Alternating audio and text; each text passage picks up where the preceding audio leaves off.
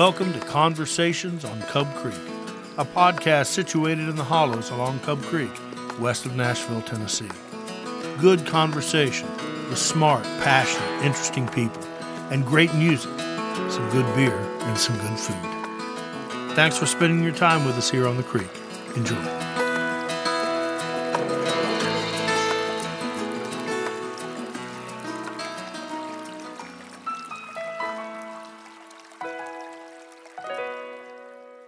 Welcome to part two of the inaugural episode, The Racial Divide.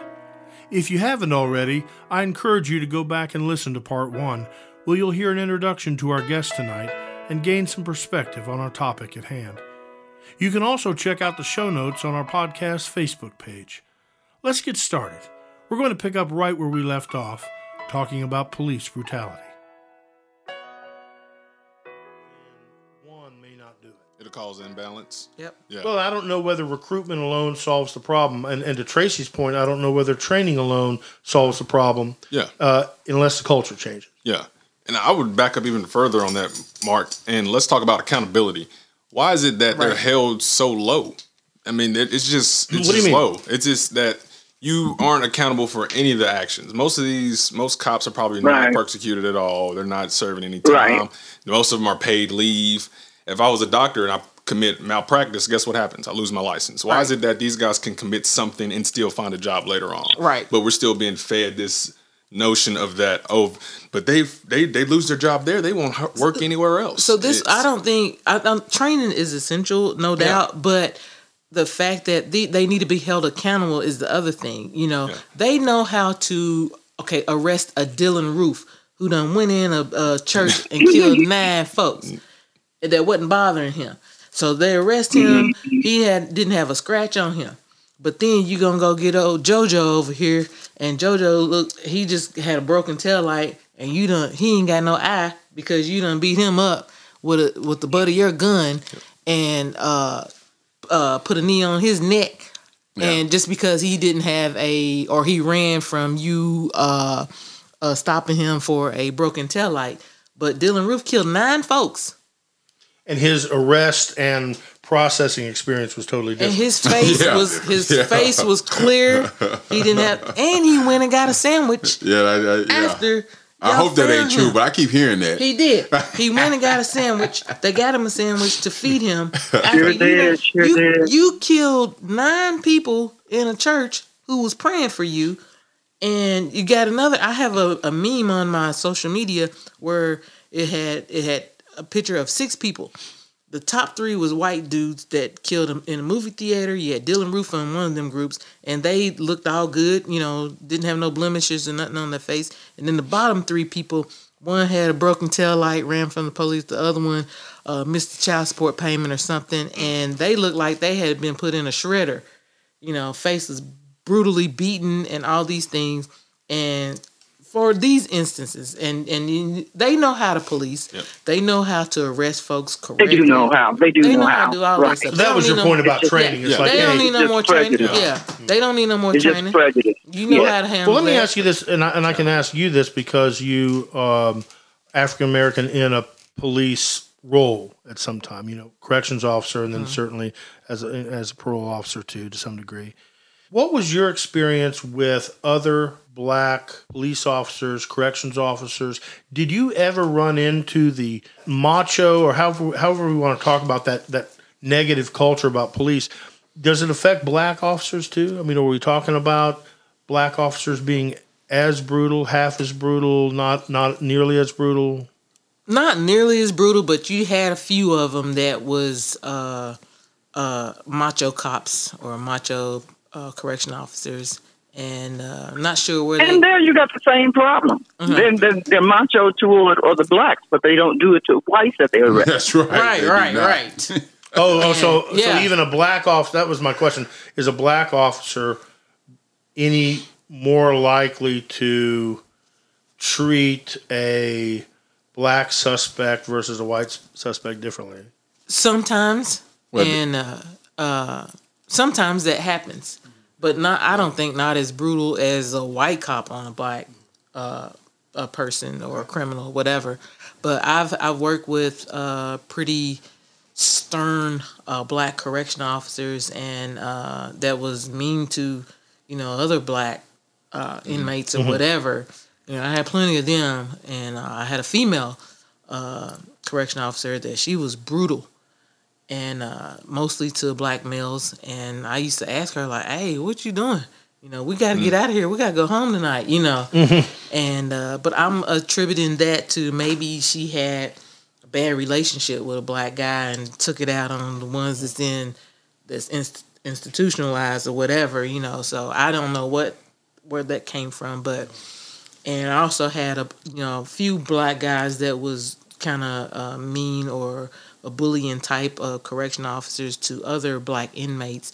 And i'm thinking could they have been bullied when they were younger? And now they they in some type of role where i can be like you know i i, I can be you know big big dog now you know since i got the badge and all this kind of stuff. But and that happens you know you find one or two but you know we ain't killing each other like that. Well, and let me say this real quick, Mark, for you for your next question. Uh, and I said, well, it's not jokingly, but I heard it on the radio, and it's and it's true. It said the guy said priests and the police are the only one can have multiple misconduct and still keep your job. Like you know these guys who finally got caught on camera for killing someone. This wasn't their first offense. These guys had a long record of mm-hmm. misconduct. Mm-hmm. Mm-hmm. Nothing was done. nothing Nothing. look at So that's shit. a, that's a culture Yes. Yes. Culture. Yes. and policy issue. yes. Yes. Well, moving away from the, that a moment, let's get to kind of the general racial divide that we have in this country because that fuels pretty much any category we're talking about, whether we're talking about Black Lives Matter or we're talking about police brutality or we're talking about those moments of racism that you bump into at Thornton's walking out the door or in the Greenway on the hike. It's it's a significant racial divide.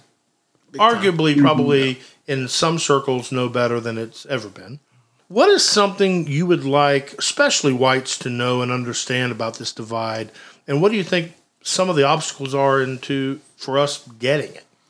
I mean, can you be can you not be black and get it? And by get it, you just just getting that opportunity. Under, understand it uh, from a more intimate state. You know, I mean, Oh gosh, yeah. I mean, how do we how?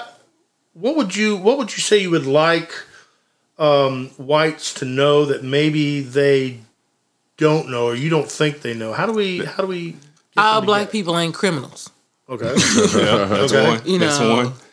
uh, all black people aren't products of uh, a dad with 15 kids by 14 different women or stuff like that. so your argument is a stereotype argument. yeah. Yeah. And for me, I don't want anything from you. Like I, I Right. don't want I don't want yeah. retributions. Like I don't need you to apologize for what Right. Ancestors blah blah blah. I I I I uh, honor my my ancestors through the way I live my life today, and so I don't need white folks to say, "Hey, all right, I'm sorry." I don't need your apology. Right. I don't I don't need you to give me anything. I don't need you to give me my land. I just need you to treat me and recognize my family and my kids as equals. Just Know know that I love my kids Simple just like that. you love yours. Equal. Period. And know that I- there's I- disproportion. I- Go ahead. I want them to know that we know that they commit crimes and do uh, that, the identical same things we do. Yes. There's white on white crime. But, but they don't. But they don't report it like they do Right. on black. Right. Yeah. And Go just Phil. just know that there is there's just disproportion that You know, it- it- it's, it's not a start. It ain't the same in, in life, especially being black or white. Certain, I mean, you just have a head start. You, you just you Right. just do. And now, now, granted, okay, if you do have your head start, I'm not saying look down on me and be like, oh, I'm sorry, and just acknowledge it. Just know that yes, everything's equal, or everything we can all have the same opportunities to an extent. But some people are just born or have an advantage and a head start in life. Yeah. And and that's that's a real thing. I'm not making up an excuse for me. Yes, I can do and achieve everything I can to my will. However, the hurdles I may have in my lane, you may not have in your lane. Mm-hmm. If I'm starting five Right. hurdles hurdles behind you and you're already five hurdles ahead, yes, I can catch up. However, you can't sit there and say that oh, it, but it's still equal. We can all just, you know, No. we can all get to finish line at the same time. So your point is that is not that inequality of access is not just of the era of civil rights. You're experiencing that as a 27 year old young, young man now. yeah, mm-hmm. yeah, That yeah. Kind of two sides of the street. Mm-hmm. Two, yeah. I think it's a meme on social media where it's got it's a race and it's got a finish line and it's got the white Oh, I man. love it. It's Yeah, got the white yeah. man that's just on a paved lot, and then it's got a black person on. It's got bushes and sticker bushes and cactuses and they humps and bumps that they have to go through. It's the same distance, but you know they got uh, these other obstacles that they have to go through. Right. That's more true than I've never ever seen before in my life. Yeah, and and again, we're not discrediting, like I said, Right. you know that white people don't face obstacles. Right, right, yes, right. Life is hard. Life is there, hard. yeah. Yeah. we get that. We get that. However, But your we- complexion does not set you back further than it sets me back in the eyes of others. So when I'm perceived out in public, you're not perceived the same way, and you can't sit there and say that you are because you're not. No, you can't no, relate to that. not. You can't assimilate Definitely to that at all. And that's just that's that's the biggest thing with me in my eyes is that yes, we all have a fair chance at life. I get that. But however, you, in my opinion, may have a head start, which is fine. Let me ask a difficult question. Um, we know that there are institutional obstacles and cultural obstacles in this country that are well rooted um, against African Americans. I got a lot of questions from whites, uh, and one of the questions was my own question about the role of black people in society and black accountability. I got a ton of those questions. Some were worded pretty well, others were not. Yeah, Let me I ask it this way Uh, What role do you think black folks play in healing the racial divide, and where have they failed? Where has black culture failed to heal it? I, I, I feel like our role is huge. Uh, I mean, huge because I, I say it all the time. I'm not going to wait on someone else to raise the my self worth of my little brown and black kids. Like, it's our job to do that. Like, I'm not going to look for someone else, the teacher at school or the coach or whoever. Like, in a in our community, we're responsible for that. Like, you know, uh, and so my job is I'm not going to wait on anyone to raise the self worth. And as black people, black men, especially, I'm speaking from that, it's not just good enough no more just for us to raise our own kids. Like we gotta reach out to the kids who don't have fathers, who mom is not mm. strong. Like we gotta, we gotta really, you know, like when I was coming up, you know, we had that unity in, in, in the black neighborhoods where Anybody's mama was Anybody- everybody's anybody mama. mama was everybody's mama. and we got to get back to that as the black people. We got to realize, like, I'm not waiting on someone, the government. who- I'm not waiting on them anymore. Like, if I see the need, my little black and brown kids are need, whether it's hanging out, throwing the football, going grab some ice cream. It's my job to do that. Like, I can't wait on no one else. So the, when I talk about accountability, start there in our own neighborhood because I'm not waiting on someone else again to say, hey, we realize it's a problem in this country. Let us come put some money, help y'all build some playground. Do no, I'm not waiting on y'all no more. Mm-hmm. Like you know, we gotta we gotta start there. Like really, like just really feed. You know, again, letting our kids know that you are special, that you are valuable, you are worthy, you are loved, you're intelligent. Because they're not getting that on the t- so they're not getting that on the TV. Yeah. They're not seeing that. All we see is basketball players and rappers. Yeah. Like no, you know. So it's on us. Vanessa, what do you think about uh, the role of uh, where does black accountability, and that's a large word, of course, I'd like Um, to use just two in. two examples here. Um, uh, President Obama won by an overwhelming amount of blacks and whites, and his campaign slogan was "Yes, we can." But when he got into office, especially a lot of us, black and white, especially blacks, went somewhere and said, "Okay, we got a black guy in office. So okay, do take care of it. You do it." And we went somewhere and sat down, so we were of no Right. support to him. Yeah. He didn't Yeah. say, "Yes, I can." He said, Right. "Yes, Yes, we we can." can. Yeah. And so now a lot of blacks feel that he failed them Exactly. when Yep. actually we fail ourselves. Yep. We should have stayed involved. You can't vote Yes. someone in office and go somewhere and sit down. Exactly. and ultimately, is that the the biggest failure of any group? Is the whether you decide to haul yourself out to vote or not? We That's, have that's, that's, a, uh, that's a pretty big failure with most people, yes, because we, every, I've, I've heard a lot of blacks and especially black men say, well, I'm not going to vote. It's, my, my vote is not going to matter anyway count, because of the electoral college. But what mm-hmm. people doesn't understand is forget the electoral college. Forget the, mm-hmm. the, the position of the president. Vote in your local Local, elections. That's yes. where your mm-hmm. vote counts. Yep. And that takes care of the presidency. Right, right. Mm-hmm. Exactly. So you're talking about Because, like library I said- boards and, and education mm-hmm. boards and Yeah. Mm-hmm. Oh, education is very important, and then there's a certain um, amount of fear there too. Just like when the blacks formed their town, I can't think of what the name of it was, and whites went and destroyed was that what Rosewood? West No, it was uh, That- Black Wall that Street, and- Tulsa. That's Oh, you're talking Tulsa. about Black, that and Tulsa, Black Oklahoma. Wall Yeah. Street. Oh, yeah. yeah. So there's a lot of fear there as well. As well. Well, that goes back when- to the whole conversation we had very early on of one of the things that drives um, prejudice is they are going to get mine. And it mm-hmm. depends year to year. The they is different and the mine is different, mm-hmm. but mm-hmm. they're going to get mine drives a lot of that, right? Yes, it does. One of the things. I've heard from a lot of folks uh, that wanted to weigh in with questions, especially white people, was the sense of I don't know how to talk to black people mm-hmm. without I, because my fear is I'm going to be nailed Yeah. as a racist. And one of the particular questions I got was, how can I bring up the subject of all of us being accountable and, and the subject of black accountability mm-hmm. without being tagged as a racist? Do you think that we throw the word racist around too easily, too quickly, or no? I don't think so. Okay. I'm like, you be real with me. Just any, just over. overall. Just be real with me. You a friend of mine. I don't have a problem with you expressing how you feel or whatever. You know, just be real with me. Now, I have a problem when you sugarcoating some stuff and, and, and beating around like what you actually want to talk about or something like that. I got a problem with that. But if you real with me because you just don't know, hey, I don't have any problem with that. I'm all for that. So just like uh, being nervous to talk about it because I don't know your experience. hey, talk to me. Mm-hmm. Let me know. You know, uh, just let Well, me know, you know- how you feel. That's just with me. Now I don't know Yeah. about anybody else. Same here. I, I, I, I want honesty. I, and I, and I Yeah. do uh, just in everyday life. I want, I want to hear constructive criticism. Mm-hmm. Don't pat me on my back. Tell me the truth.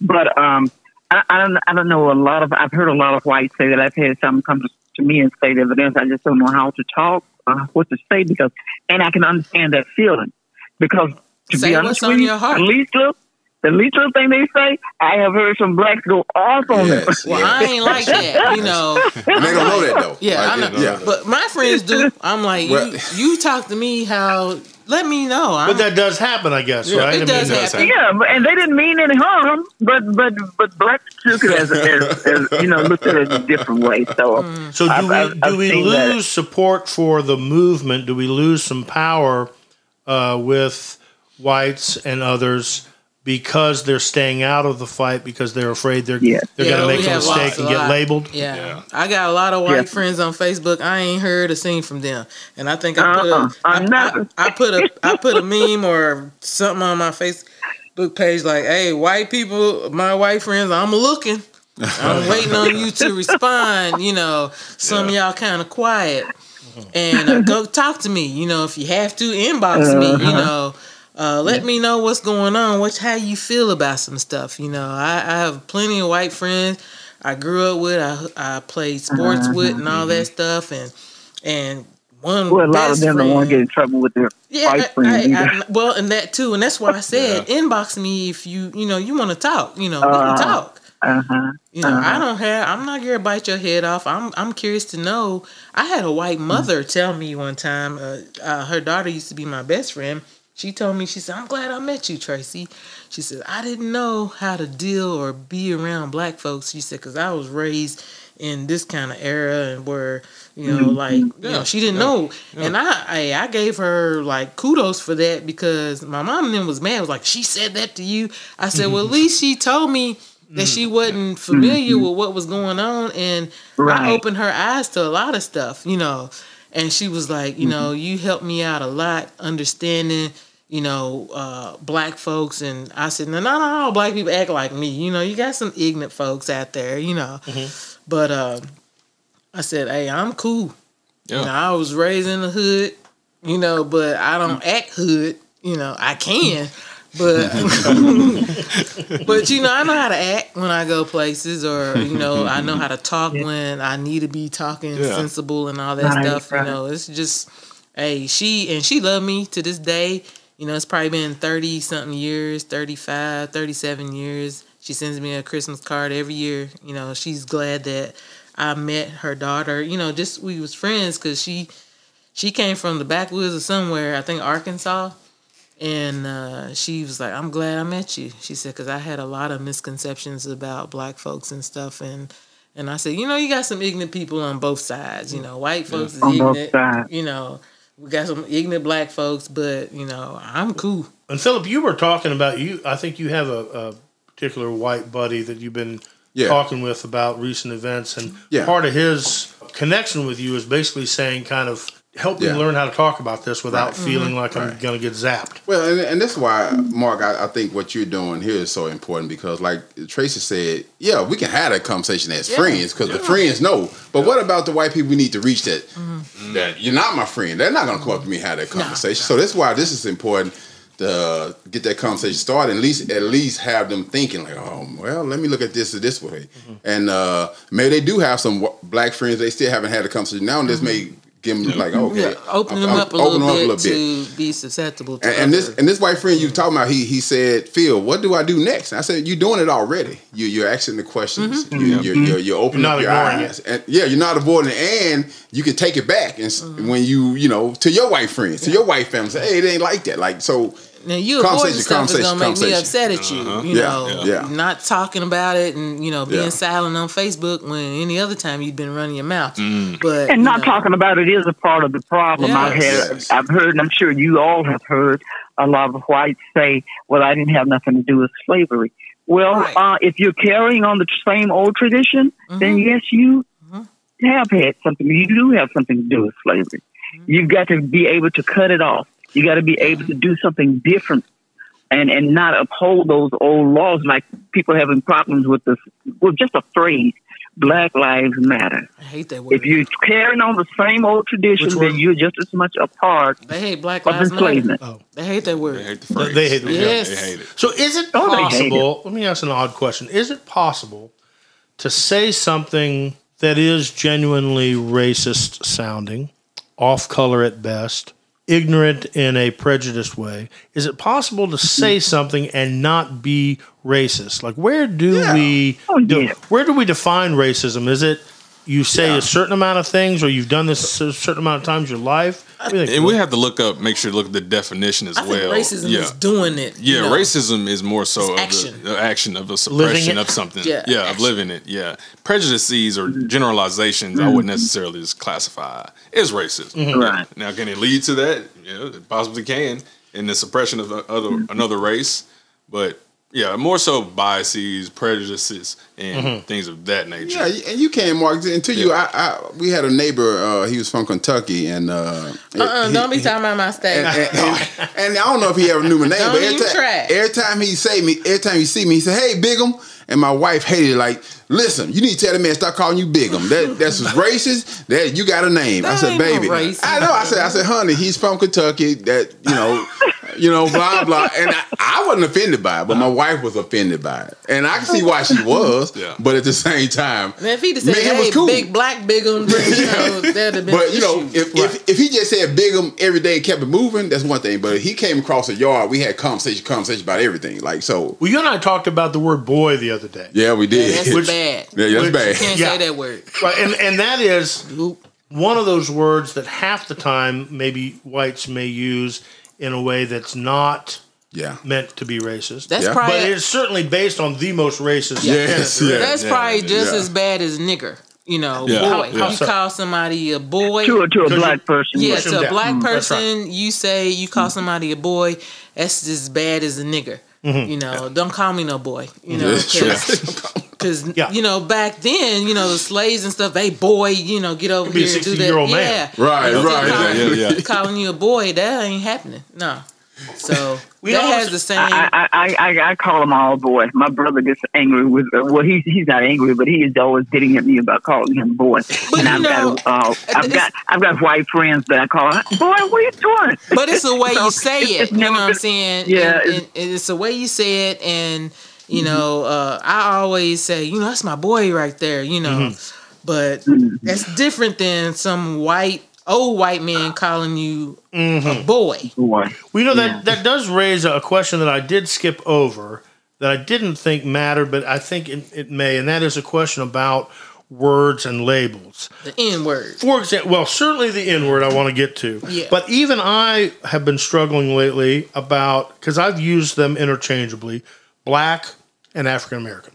Mm. And I've had I had a, a particular conversation with one of my younger friends. I have a, I'm trying to stay with my young friends in the music business. There we go. Trying to stay trying to stay relevant. You Yeah. know. Right. But they struggled with my use of African American Yeah. versus black. Um, where do you where do you guys come down on one? How important is it either which way, and which one is right? Well, me personally, it's just my personal Mm-hmm. uh, thing. Is is you know African American. You know, I know I'm of African origin, but I live in America, and I'm cool with just being black. Mm-hmm. Uh, I don't call you a European American. Right. Or I don't call you a Scottish American. Scottish American, Italian American. I don't do all that stuff. You're just white to me, and and and that's just you know I don't know this the labels of African American and just I don't get all into all of that. You know I'm just black. Okay. Because and and I am of African origin, but I don't think Um, there's yeah. a need to call me an African American when I mean we all Americans. And I'm on the I don't have. boat. I don't have a I don't, problem I don't have it. a problem with it. Yeah, African American. Either, black. either. Uh, Do you have know. a preference? My, my mom did not like being called African American. She I did mean, not. she didn't like it with a passion. She liked black But I instead. never- or- That's real black. Yeah, but I just too. never saw. I never saw.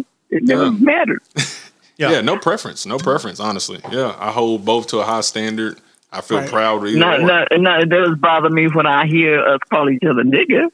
Yeah. Oh yeah, I don't use that. Well, word. And I was going to bring that up. I said Yeah, we, don't we can't that have a discussion about words, Yeah. especially the uh, hypocrisy of how that word's used uh, in black and white America, right? Yeah. Mhm. Uh, we certainly hear it in in black music culture. We hear Right. it not even just music culture. We hear it in the neighborhoods. We hear it in the hoods. Yeah, The Um, yeah. And I, you know, Come on. Growing up in a civil rights family and having access to a lot of these conversations, I know how that generation felt about that word. Mm-hmm. And I know how they felt about younger generations of blacks mm-hmm. using it. Mm-hmm. It seems like uh, it's lost some of its negativity in Yeah. in certain blacks, young black circles. Yeah. True, not Yeah. true. Yeah, that's yeah. true. I, yeah, I do agree. Well, yeah. that was their purpose for using it. If you listen to Jay Z, that's what he he even convinced Oprah that it, it you know you take the power back to put it in your own hands. So And uh, so I his, still don't. I his, his argument was using using that word was reappropriating it. Yeah, Yeah. yeah, Right. yeah. Take taking back the power, but but for me, and again, th- this word is about preference. Like I, I am totally okay for Right. black people who say who like to use the word nigga, but for me, that word just it just stings like my soul. Like I I can't use I it. don't like it. I don't like it. I don't like I, I can't. I can't use it. I can't use it. and and and and uh, and then when you uh, you choose to use it, if you call yourself taking back powers, like this rapper on stage singing, and he's singing this song with the word in it, and so this young white girl at the front of the stage, she, she's, singing singing, along with him, and he pulls her up on the stage, and and when they get to the word nigga, he gets mad at her. Right, like She's come on. singing your song. Yeah, I certainly would- understand that, and I'm probably guilty of using it. I mean, you're Yeah. guilty. Yeah. Your, your preference. I've, Well, never, I mean, used- I- I- I've never used. I don't it. like it when you know out in just public. But you know, when I'm on the phones with my girls, you know, I might say, "Yeah, my mm-hmm. nigga," you know, and that's just my buddy, you know. but and I don't use it in front of white folks. I don't use it out in public. Nope. I'll use it on the Same. phone. And uh, you if I it's were to reverse that argument, though, Mm-hmm. as a white person, if I were to say I only use it with my right, my white friends, I would never say it in front of my friends. Exactly. I got you, man. exactly. I'm So, I be don't- I at don't you. like no, it at no, it's cool. I'm not meaning to call you out in particular, but I think the the danger of black culture validating it uh, and then trying to fight it when it's used as a weapon, Mm-hmm. Yeah. you lose power. No, mm-hmm. Mm-hmm. Yeah. And I always have the question of why why do white people want to say it? Right. Why why? Mm-hmm. What what's the purpose of you wanting to say it? To If me, it's it's like an assault from a white person. Yeah. It's just and, it's just and- it goes back to all, all I think lives it's an matter assault. again. I think it's, an it's- assault from everybody. Yeah, they feel Anybody like who says that I but that little blonde girl in the front row of the Jay Z concert singing a song. is She's being singing a song. taught Right. to be cool yeah. By Jay Z by using it. Right? Right. to me, uh, and you know, this is one guy's opinion, but it's one of those I've I've struggled the most with the use by blacks, only because the use by whites seems. I mean, I rarely. I mean, there are those YouTube videos of whites trying to act as urban as they possibly can and using it to look cool, but it's primarily used as a way to put people down. Right, right, right. And um, it's I've always struggled with the pushback I've gotten with some black friends about it can be appropriate in some areas and not in others because we just can't apply that to whites. There's not a white person you could say, "Hey, I'm cool with you. Use it over here." Nah. By the way, if you're rapping and you use that, you look like an idiot. I don't I don't agree with rappers using it at all. Like I said, I'll use it, I'll Uh-huh. say it, but it's it's out not in public. Yeah. It's just with my close Yeah. friends, and uh, I would never use it around white people. I would never use it out in public. Um, Mm-hmm. It's just with my friends. Right. And, right. and then you have to ask yourself, as black people, like, if you know, if if you are saying that, hey, we have taken the power back. Mm, If it's so powerful, then why only use it in certain Why instances? use- yeah, like, yeah, yeah. I would never call my sons, "Hey, come here, little nigga." Yeah. You know, Yeah. nah. Yeah. And if I can't use it at work, then how powerful is it? Right, yeah, You know. right, right, right. But I get what Tracy's saying. Like, you know, not that I ain't never used the word, Right. but if I do use it, it's convicted in my soul. I can feel it. Like, oh man, I just said the word. So, Oh, you know. feel it when you say Oh yeah, I can feel it in myself. Like, you know. Do you do you have uh, some of your your friends your age, twenty seven, in and out of school? Are you hearing that from that word from whites and blacks interchangeably, or or do you Not- even hear that word? I, I do. So in my group of friends, like my black friends, I do. I use it. I do say that word, like you said, in intimate situations, on the phone, etc. Um, I would. I haven't heard it mostly at all from my white friends, but like from like Asian culture, they just throw it around. Like it's Really? just yeah, they Huh. just tossing it like it's you know it's their own or it's that they're accepted of it that they they should they can say it. I don't know where that comes from, but that's what I have experienced. That the, the Asian culture they use it inter, interchangeably with. I mean, they're throwing it around, and that it's just it's odd. It it, it does not sit right. Yeah, it does not sit. Uh, a couple more questions, and then we'll kind of move to wrapping up. One of the things I did want to cover. Somebody had a great question. That is, what is the best way to approach the subject of racism, the subject of the racial divide with our children? We've talked a little bit about the two sides of the argument of teaching your kid to drive and what you have to say as a black dad versus a white dad. How do we teach children? Because we know to some degree, as adults, we have created the world. It is what it is. Yep. There are changes to be made, but really it belongs to the next generation of voters coming up. And we need them to vote with racial sensitivity and justice in mind. That needs to be one of the things, along with healthcare and you know and, and jobs a whole nother and topic. environment uh, that needs that they need to be aware of. How do we imbue in young people the concept that race racial divide is there and that it matters? I think start just me personally. I I would start out just with everybody's equal. You know, it just sets the tone for whatever else. Okay. Mm-hmm. Just everybody's equal. You don't judge people based off of you know how tall they are, how fat they are, or skinny or whatever. You know, it's just mm-hmm. everybody or what color they are. playing off of that, I was having a conversation the other day. You know how if you go on the internet and you Google whatever, sunflowers, mm-hmm. there are obviously disproportionately more, especially among kids' pictures, white kids' faces. And there was a uh, recent, I forget the name of, I wish I knew the name of. But there was a woman who started a internet startup that's kind of like a free picture. Like if you're a filmmaker or you need to make a presentation, you need to go out and grab a picture. She is purposely putting together a website for free pictures that include Wow. kids of color. Right, And she goes, right, one of the reasons I'm doing that is that I want the next generation of kids to be able to Google a Right. subject Yeah. and see kids that look like them. Powerful. Powerful. Yeah. Are those the kind of changes that have to happen? I mean, Yeah. Yeah, Yeah. And and and having that conversation with your kids, any young kid is I think the biggest thing is not to be the talker and and and really be the listener to the kids and because you know they may be experiencing totally different like so just be open honest dialect but I also have that compassion and know that all right, I got two ears for a reason. So right now, I'm gonna be an active listener. I'm gonna listen to this kid and see what struggles they have, what questions they have, and not dictate the conversation. But I think letting them mm-hmm. know ahead of time, you know, like everybody's equal, and then Oh, yeah, yeah, going yeah. into Yeah. you know Yeah. your experiences of So what's you say happening. kind of preach that mantra. preach from, it from day day, one. one. Yeah. And then, you know, come back, I guess, and, and just like what experiences have you Yeah, had and right. that kind of stuff, and just kind of, Yeah. you know, play it out from there. and just having a conversation at, at dinner or having dinner Mm-hmm. with another race or ha- inviting black people over just to have Yeah. a conversation as well. I think the biggest disturbing thing is when you do have that conversation and that you have it so often, but black people aren't involved in it. How you going to Mm-hmm. talk about my race without having me around?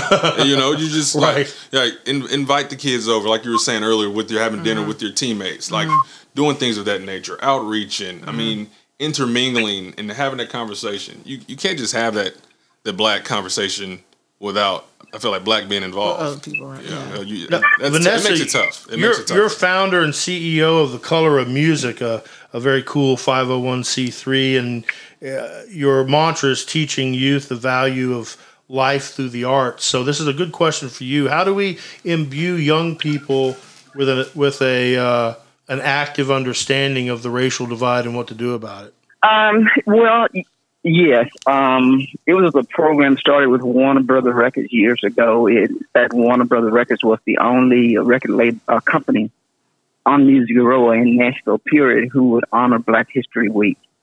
The Color of Music was the last program we had there at the at the at the label, and it was to uh, bring people, kids together, uh, black and white, especially under the umbrella of music. Uh, you know, that's basically the the field that I work in, and I worked with the Country Music Foundation as well, black and white kids, to teach them music or songwriting and and you know stuff like that.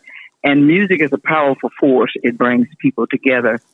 Uh, um, a lot of the conversations that we're having today, we probably would not be having, except for the the slaves dancing in the field and singing. It really impressed the slave master, and he wanted to be a part of that. And uh, and so, therefore, through music, we are able to communicate, and everybody has pretty much come together uh, in, in in that arena. Well, it's an empowering They don't- they don't- force, right? I mean, music is, and so teaching kids the um, history of the civil rights movement and teaching kids about about the effects now and doing it using music as the vehicle. It's a pretty music. powerful force, Right, right. And I think like uh, uh, what, what's your name again? He had said earlier about uh, t- um, what we need to do to have you asked the question: did- Where have we failed as a community, Mhm, was uh, as a people?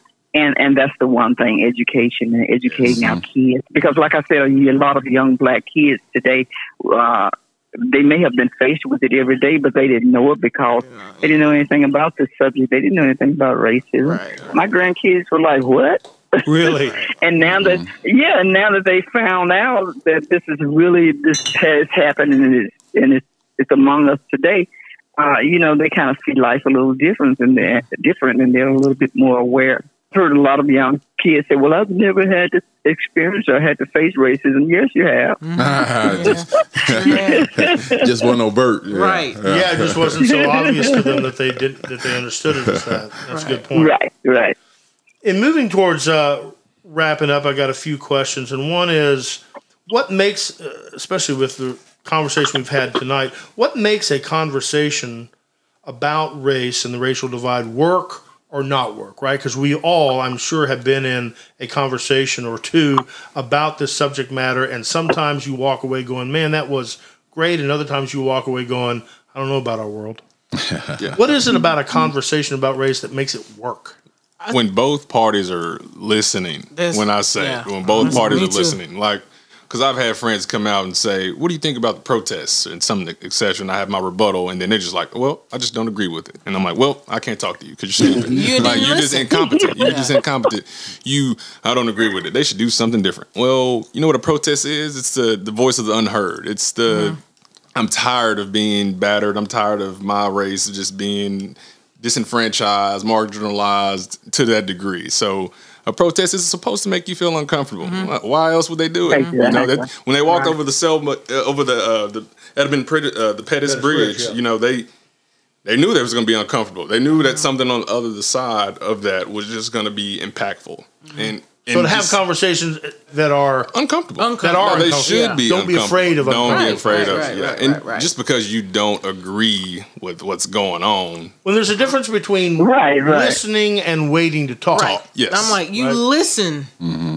and and then then that'll then go from there. Yeah. Just listen. just listen. Because sometimes when you listen, the answer or rebuttal that you were getting ready to give changes. Don't But if you're not to listening- for rebuttal. Listen to understand. Now listen, Right. understand. Yeah. Yes. Yeah.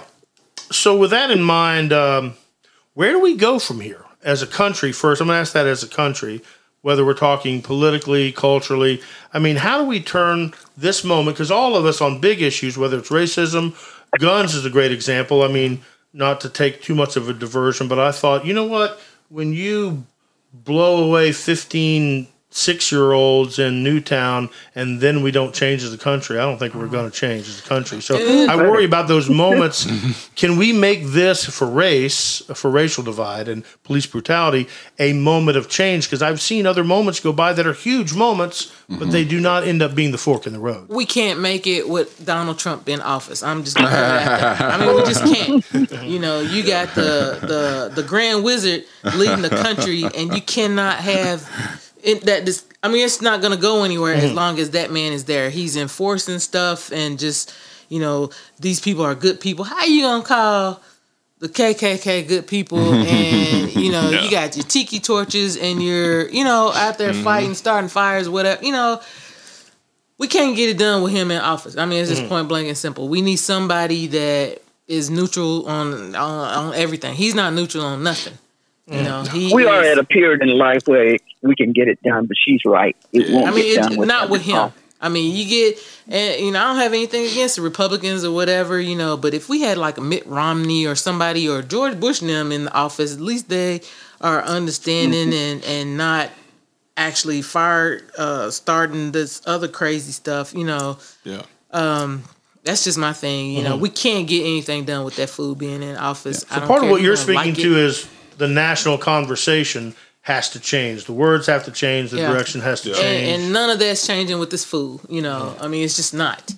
And And outside the national part of it is is uh, we have to change from person to person. I know that's going to take a long time, but you know we know for a fact that you're not going to change a racist. A true No, no, no, racist, no. No. just say your breath. I mean, it's just I'm- people I, in- I, want to I want to speak to the people who's on the fringe. Like, hey man, I'm not a racist, but I, I really don't understand like why Right, some of right, these things right, are right, done. right. Like I'm gonna spend my energy on that. yeah. Uh, and so I'm gonna let the racists have their moment. Like I, I'm not gonna waste my energy on that. That's a, that's a done deal.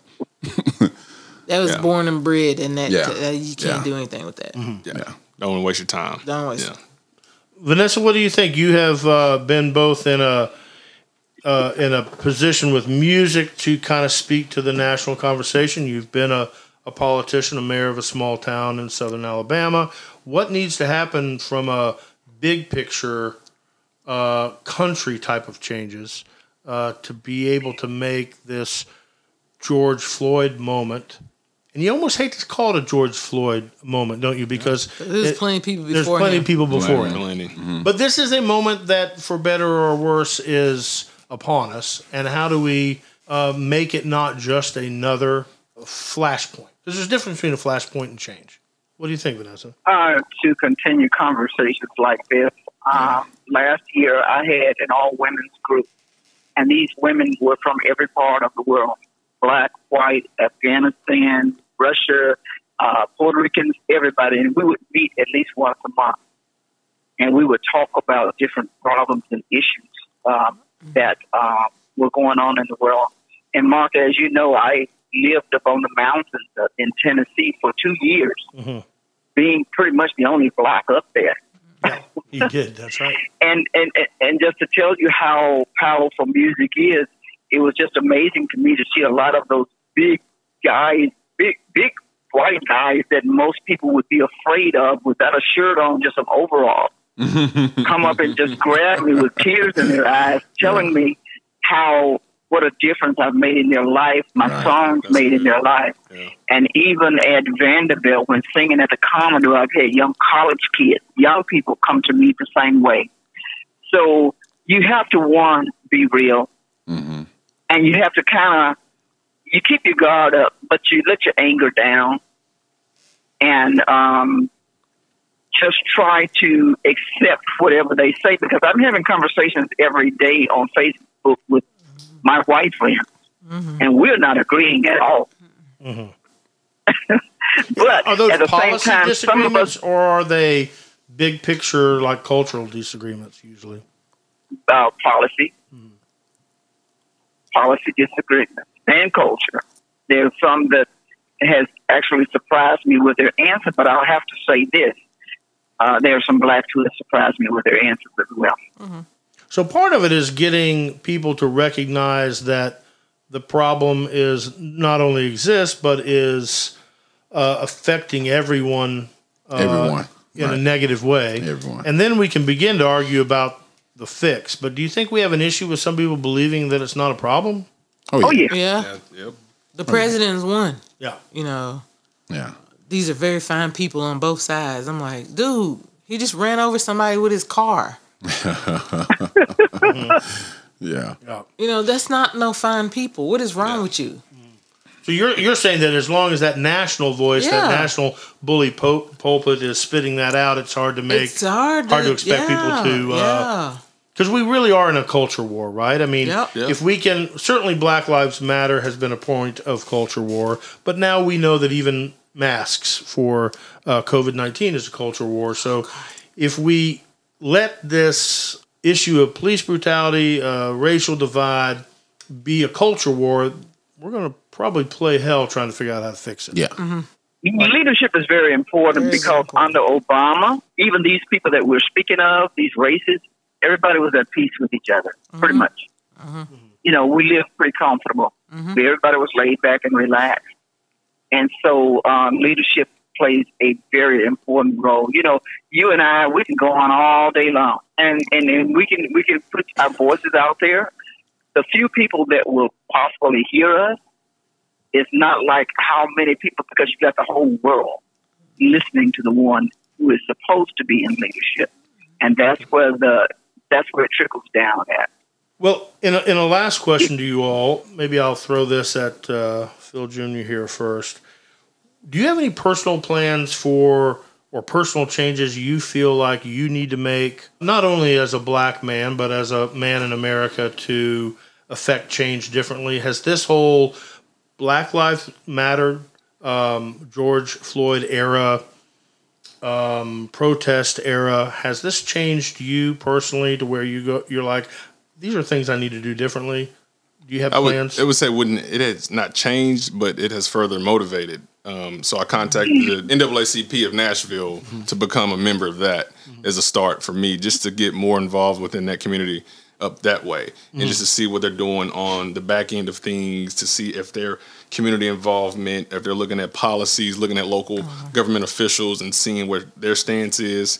I want to get involved with more local policies as well, just to see what's going on from a like a, a more in front of my face standpoint versus like the president sees things that kind of boots on the ground. yeah boots on the ground type deal. So I would say it further motivated me that and um, the NAACP is the next step is for me, and that's one thing I'm gonna do and just continue to have that conversation with others as well, all races. I mean, just of all races, just in discussing that these issues are real because if they weren't, we wouldn't be protesting, and that's that's where I'm gonna be So with it. So And Mark, take- just like the question you asked about Black Lives Matter, NAACP it doesn't sound too good to them either. yeah, Yeah. Well, yeah, because the retort is, you know, why can't we have a, uh, you know, why shouldn't we have an association of our own? Phil, how about uh, how about you? So going forward, you've been through uh, a lot of these moments. Yeah. Um, Yeah. Any personal changes you're making to kind of go? Th- I'm not going to let this one be just another flash in the pan. Yeah, no, and uh, I th- I think for me it just you know again you know I think my stature uh, kind of is a deterrent for a lot of people to approach me. But again, for those who are willing to approach me, uh, is for me to create that space, uh, that space of understanding and compassion, and uh, you know, uh, reaching that part of them that I know everyone has a soul. Like I, I have to be able to pull back and let my emotions out of the way right now because if a person approaches me, which they have mm-hmm. due to the George Floyd, uh, again, I can't come across as abrasive, and even though I may say that's a dumbass question, are you Right. blah blah, Right. I can't because they made that they made that emotional risk to reach out to me, and this is the person I can reach, and then they can take it back to their tribe. So I got to change one person at a time, and mm-hmm. they take it back to their tribe and say, "Hey guys, we've been thinking wrong." Like mm-hmm. so, for me, it's just about creating that space even more, and and make it a welcoming space to have that conversation. Safe space. Yeah. How about you, Tracy? Uh, any personal changes or change in direction for you given recent events? I'm not changing anything. You know, I've been true to the game since whenever, and I'm just gonna be me. Continue. Uh, I'm very open though to, and I always have been to any conversations you have, or you know, you want to sit down and talk about just and, and be real with me, and just come out and tell me how you feel about some stuff, and I'm gonna give you 100 straight 100 how I feel about something. Mm-hmm. I ain't changing anything. I'm not marching. I'm not doing any of that uh, because I've been I've been saying what I I've, I felt like you know that needed to happen and all this stuff and n- nothing's mm. changed with me. Yeah. You know I've been I've been I ain't gonna say I, I've not been on the front line, but I've been you know expressing myself like you know how I feel about stuff. And you know um, and i am open to and, and i've told most of my friends you know like come and holler at me you know if you want to talk about some things and just you know i'm willing to listen and and all those things but you know i'm to definitely give you what i know or feel about any situation so Are you optimistic or pessimistic that this moment in time, whatever we call it, the George Floyd era or Black Lives Movement kind of rebirth, are you optimistic or pessimistic that this is going to lead to real change? I don't. To be honest, I just don't think it'll lead to real change. Uh, they've been doing this stuff. Yep. You know, it ain't nothing new. You know, this has been going on for a long time, uh, dating back to Emmett Till, and we ain't done nothing about it since then. But mm-hmm. you know, it's been what 55, 56 years, and we still going through the same stuff. You know, are people aware of it? Yeah, but are we going to make a difference with it? I'm not sure. And I'll continue to state this with the present people that we have in administration, the White House and stuff. We can't get nothing done with him in there.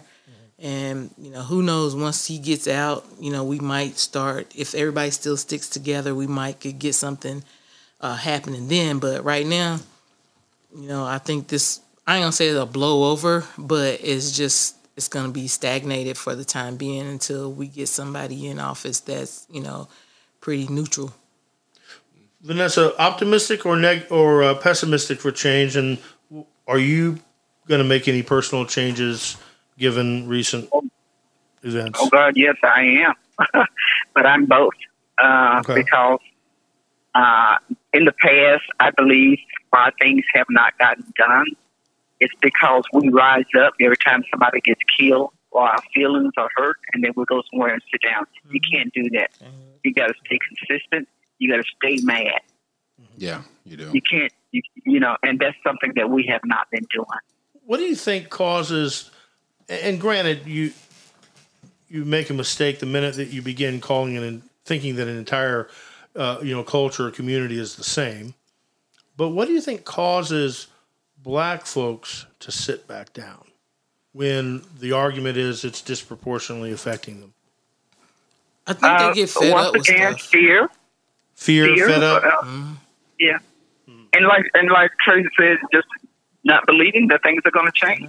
This is just the way it is. This has been the way it is. The way it's going to be. Um, a lot of it is. Um, you heard the phrase "I'm black and I'm proud." Well, a lot of blacks are not. A, a lot of blacks have been made to feel that um, their color is just not good enough to be even considered human. My daddy's 90 And- years old and he's just 90? like, yeah, my dad's 90 years old and he's just like, hey, if it changes, I'll be surprised. Mhm. I mean, Yeah, he's, he's yeah. been Yeah, he's through seen- all Because of the it. Average for him it, is yeah. no change. The average for him, he's he's gone through this for what eighty years, and it's just it's been the same. You know, there was one last question that I did skip that I wanted to throw out there real quickly, and that was a question somebody else submitted, and it was What's the difference between racism and classism? And is it possible not to be a racist, but to be a classist? So, what we're talking about obviously is, you know, do some of these happen, things happen to people that are socioeconomically um, distressed, poor people? And is how much of what we call somebody a racist is actually a classist? That sense of uh, I have prejudice against people that are basically poor. That was the nature of the question. Anybody got any thoughts on that one? It's a tough one because it it does involve more than just blacks. Because obviously, you know, uh, you have poor whites and poor uh, Asians and poor Hispanics. And I guess the nature of the question is to some of the things that we see, some of the behaviors and language that we see out of people, is that coming from a, a classist?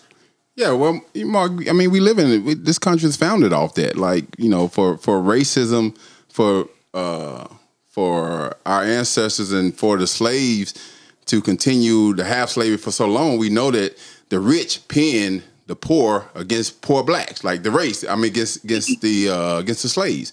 So, you know, they didn't want the poor whites to say, "Hey, man, this is wrong." They the poor whites said, "Well, at least it ain't me." Uh, so yeah, I'm all about slavery because y'all need to keep that going over there. Just leave me alone, right? So this country has always pinned the poor uh, against the rich. Uh, we know that, you know, same thing as a black man go in front of a judge and he get ten years.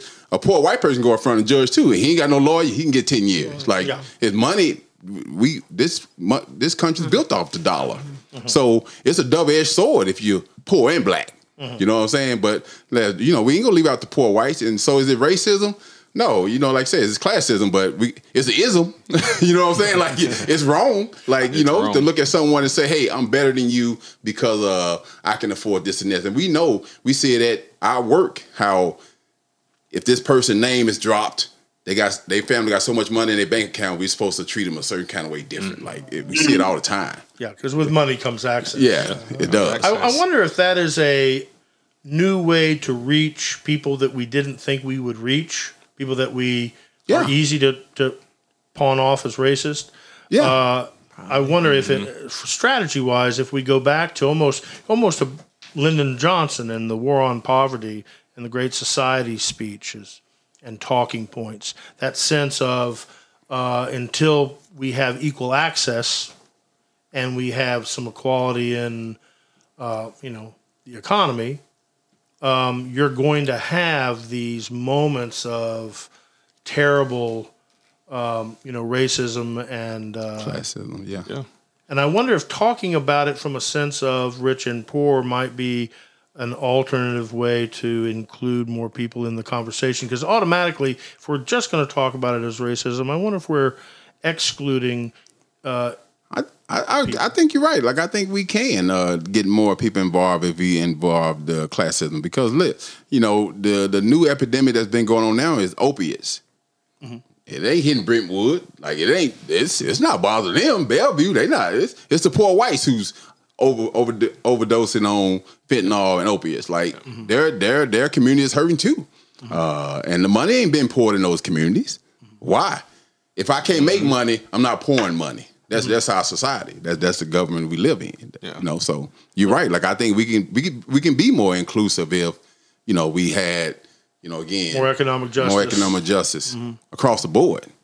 Yeah, and talking economical equality, that's a whole nother conversation. It's a, that's a deeper conversation. As in, I think that's that creates a lot of the divide now because if, from an economic standpoint, if your first involvement with, let's just say, another race is only when you see them playing sports or getting locked up, that's not a positive outlook. So, you, I mean, from an economical standpoint, they need to have that conversation as well, but and have further access. I would guess you say to to other races and just having that discussion and having that that talk with other people from that economic standpoint because they don't. I mean, those at higher classes, they don't. They're not talking about this. Uh, we ain't touched on probably half of the stuff that Right. you know, we probably need to. I don't know, just more conversation, more time, and Personal, uh, keeping an open personal. mind. Yeah, Because definitely. we can't ask somebody else to keep one if we don't keep one. Right. Yeah, and for me, I'm I'm, I'm optimistic just because I have to be optimistic uh, because uh, you know for my grandbabies uh, in the future one day when I have grandkids, I gotta have be optimistic, and I also gotta feel like that all those who came before me, uh, who dreamt of me uh, you know, because I am. We all are. We are what our ancestors daydreamed of. What I, why our ancestors marched. Why our ancestors did without. Why our ancestors felt faced the dogs and the, the water hoses. Like we are their dreams. And so for me, I got to stay optimistic and say I got to carry that torch. Because you imagine like making sacrifices for a group of people that would never be able to say thank you to. How powerful is that? Like you know, I would never get a chance to meet these people. But my dream is for them to be able to walk in the bank and get a loan. My dream is for them to be able to vote. My dream is for them to go to a nice school. Mm. And so for me, I got to stay optimistic. And you know, again, it we may not ever see it in our lifetime, which I doubt we will. But I got to pass that dream on to my grandkids to say I got to keep the fight. That's your job. Yeah. And from that, I hear just fatiguing, man. It just takes so mm-hmm. much out of you, Mark, just to be able to, just being a younger individual and being around you all. Just, I haven't seen what you have experienced, and just to know, looking further down, down the road is like, yeah, I'm pessimistic from it because history repeats itself, and it has continued to. But on the same flip of that, I want to be optimistic more. Uh, I want to be able to, to carry that torch, as my dad was saying. Uh, I want to see and experience something different for my generation. So when I am 40, I don't see it to me a Tamir Rice. I don't Yeah. see another Phil Junior Junior getting killed type deal. I don't I don't want to see that. And it's more that's what's more so motivating for me is yes, I'm pessimistic to an extent, but more so the optimism is carrying me more. Gotcha. And hopefully it stays that way. But hey, it's it's mentally and physically fatiguing just to be able to see your race continuously, continuously, but It is bashed exhausting. for It is this. exhausting. Have a rebuttal for everything In 2020. And I got to admit, I, I was the one who, when we had a black president, I was like, oh, we made it. We good. Right? now. Yeah, but I, I we felt not. that too. But and then I, I was like, uh, uh hold on. No, we ain't. We Oh, ain't. man, something's wrong. You know. Right, right. Well, I think keeping forward momentum is kind of the key. You can't you can't stop. Right. Uh, you know, I mean that goes back to that great old uh, spiritual ain't gonna let nobody turn me around. Right. That's why that was the power of it, you know, because that's ultimately a personal decision. Ain't gonna let nobody turn me around. Well, I'd just like to see more conversation between us all, um, Republican, Democrat, black, white. I think we really need to sit down instead of trying to intimidate each other, trying instead of trying to prove that we're right. We could be wrong. Somebody, you know, somebody could be wrong. Let's just sit down and have honest conversation. None of us, certainly at this table and many other tables, have the spirit to be to let this moment be just another moment that finally being nothing. There's nothing more disheartening than these moments where you get three quarters up the hill. We got to get up over the hill.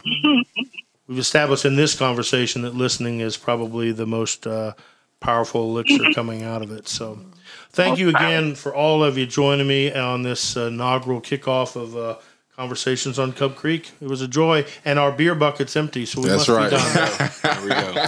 Vanessa, safe Thank you. travels back Thank you. to Alabama. We'll look forward to talking to you soon. Take care, Vanessa. I look All right, forward to guys. it. Nice Appreciate it. talking with you guys. Look forward to meeting you. All right. All Talk right. to you guys again. Thank you for joining me on this two part inaugural episode of Conversations on Cub Creek. Be on the lookout for the next episode coming out in just a couple of weeks. If you have any topics you'd like us to build a conversation around, drop by the Conversations on Cub Creek Facebook site. And while you're there looking through show notes and behind the scenes pictures, drop me a line with your thoughts. If you've enjoyed your time with us on the creek, please leave a five star rating and subscribe wherever you listen to your podcasts. And thank you.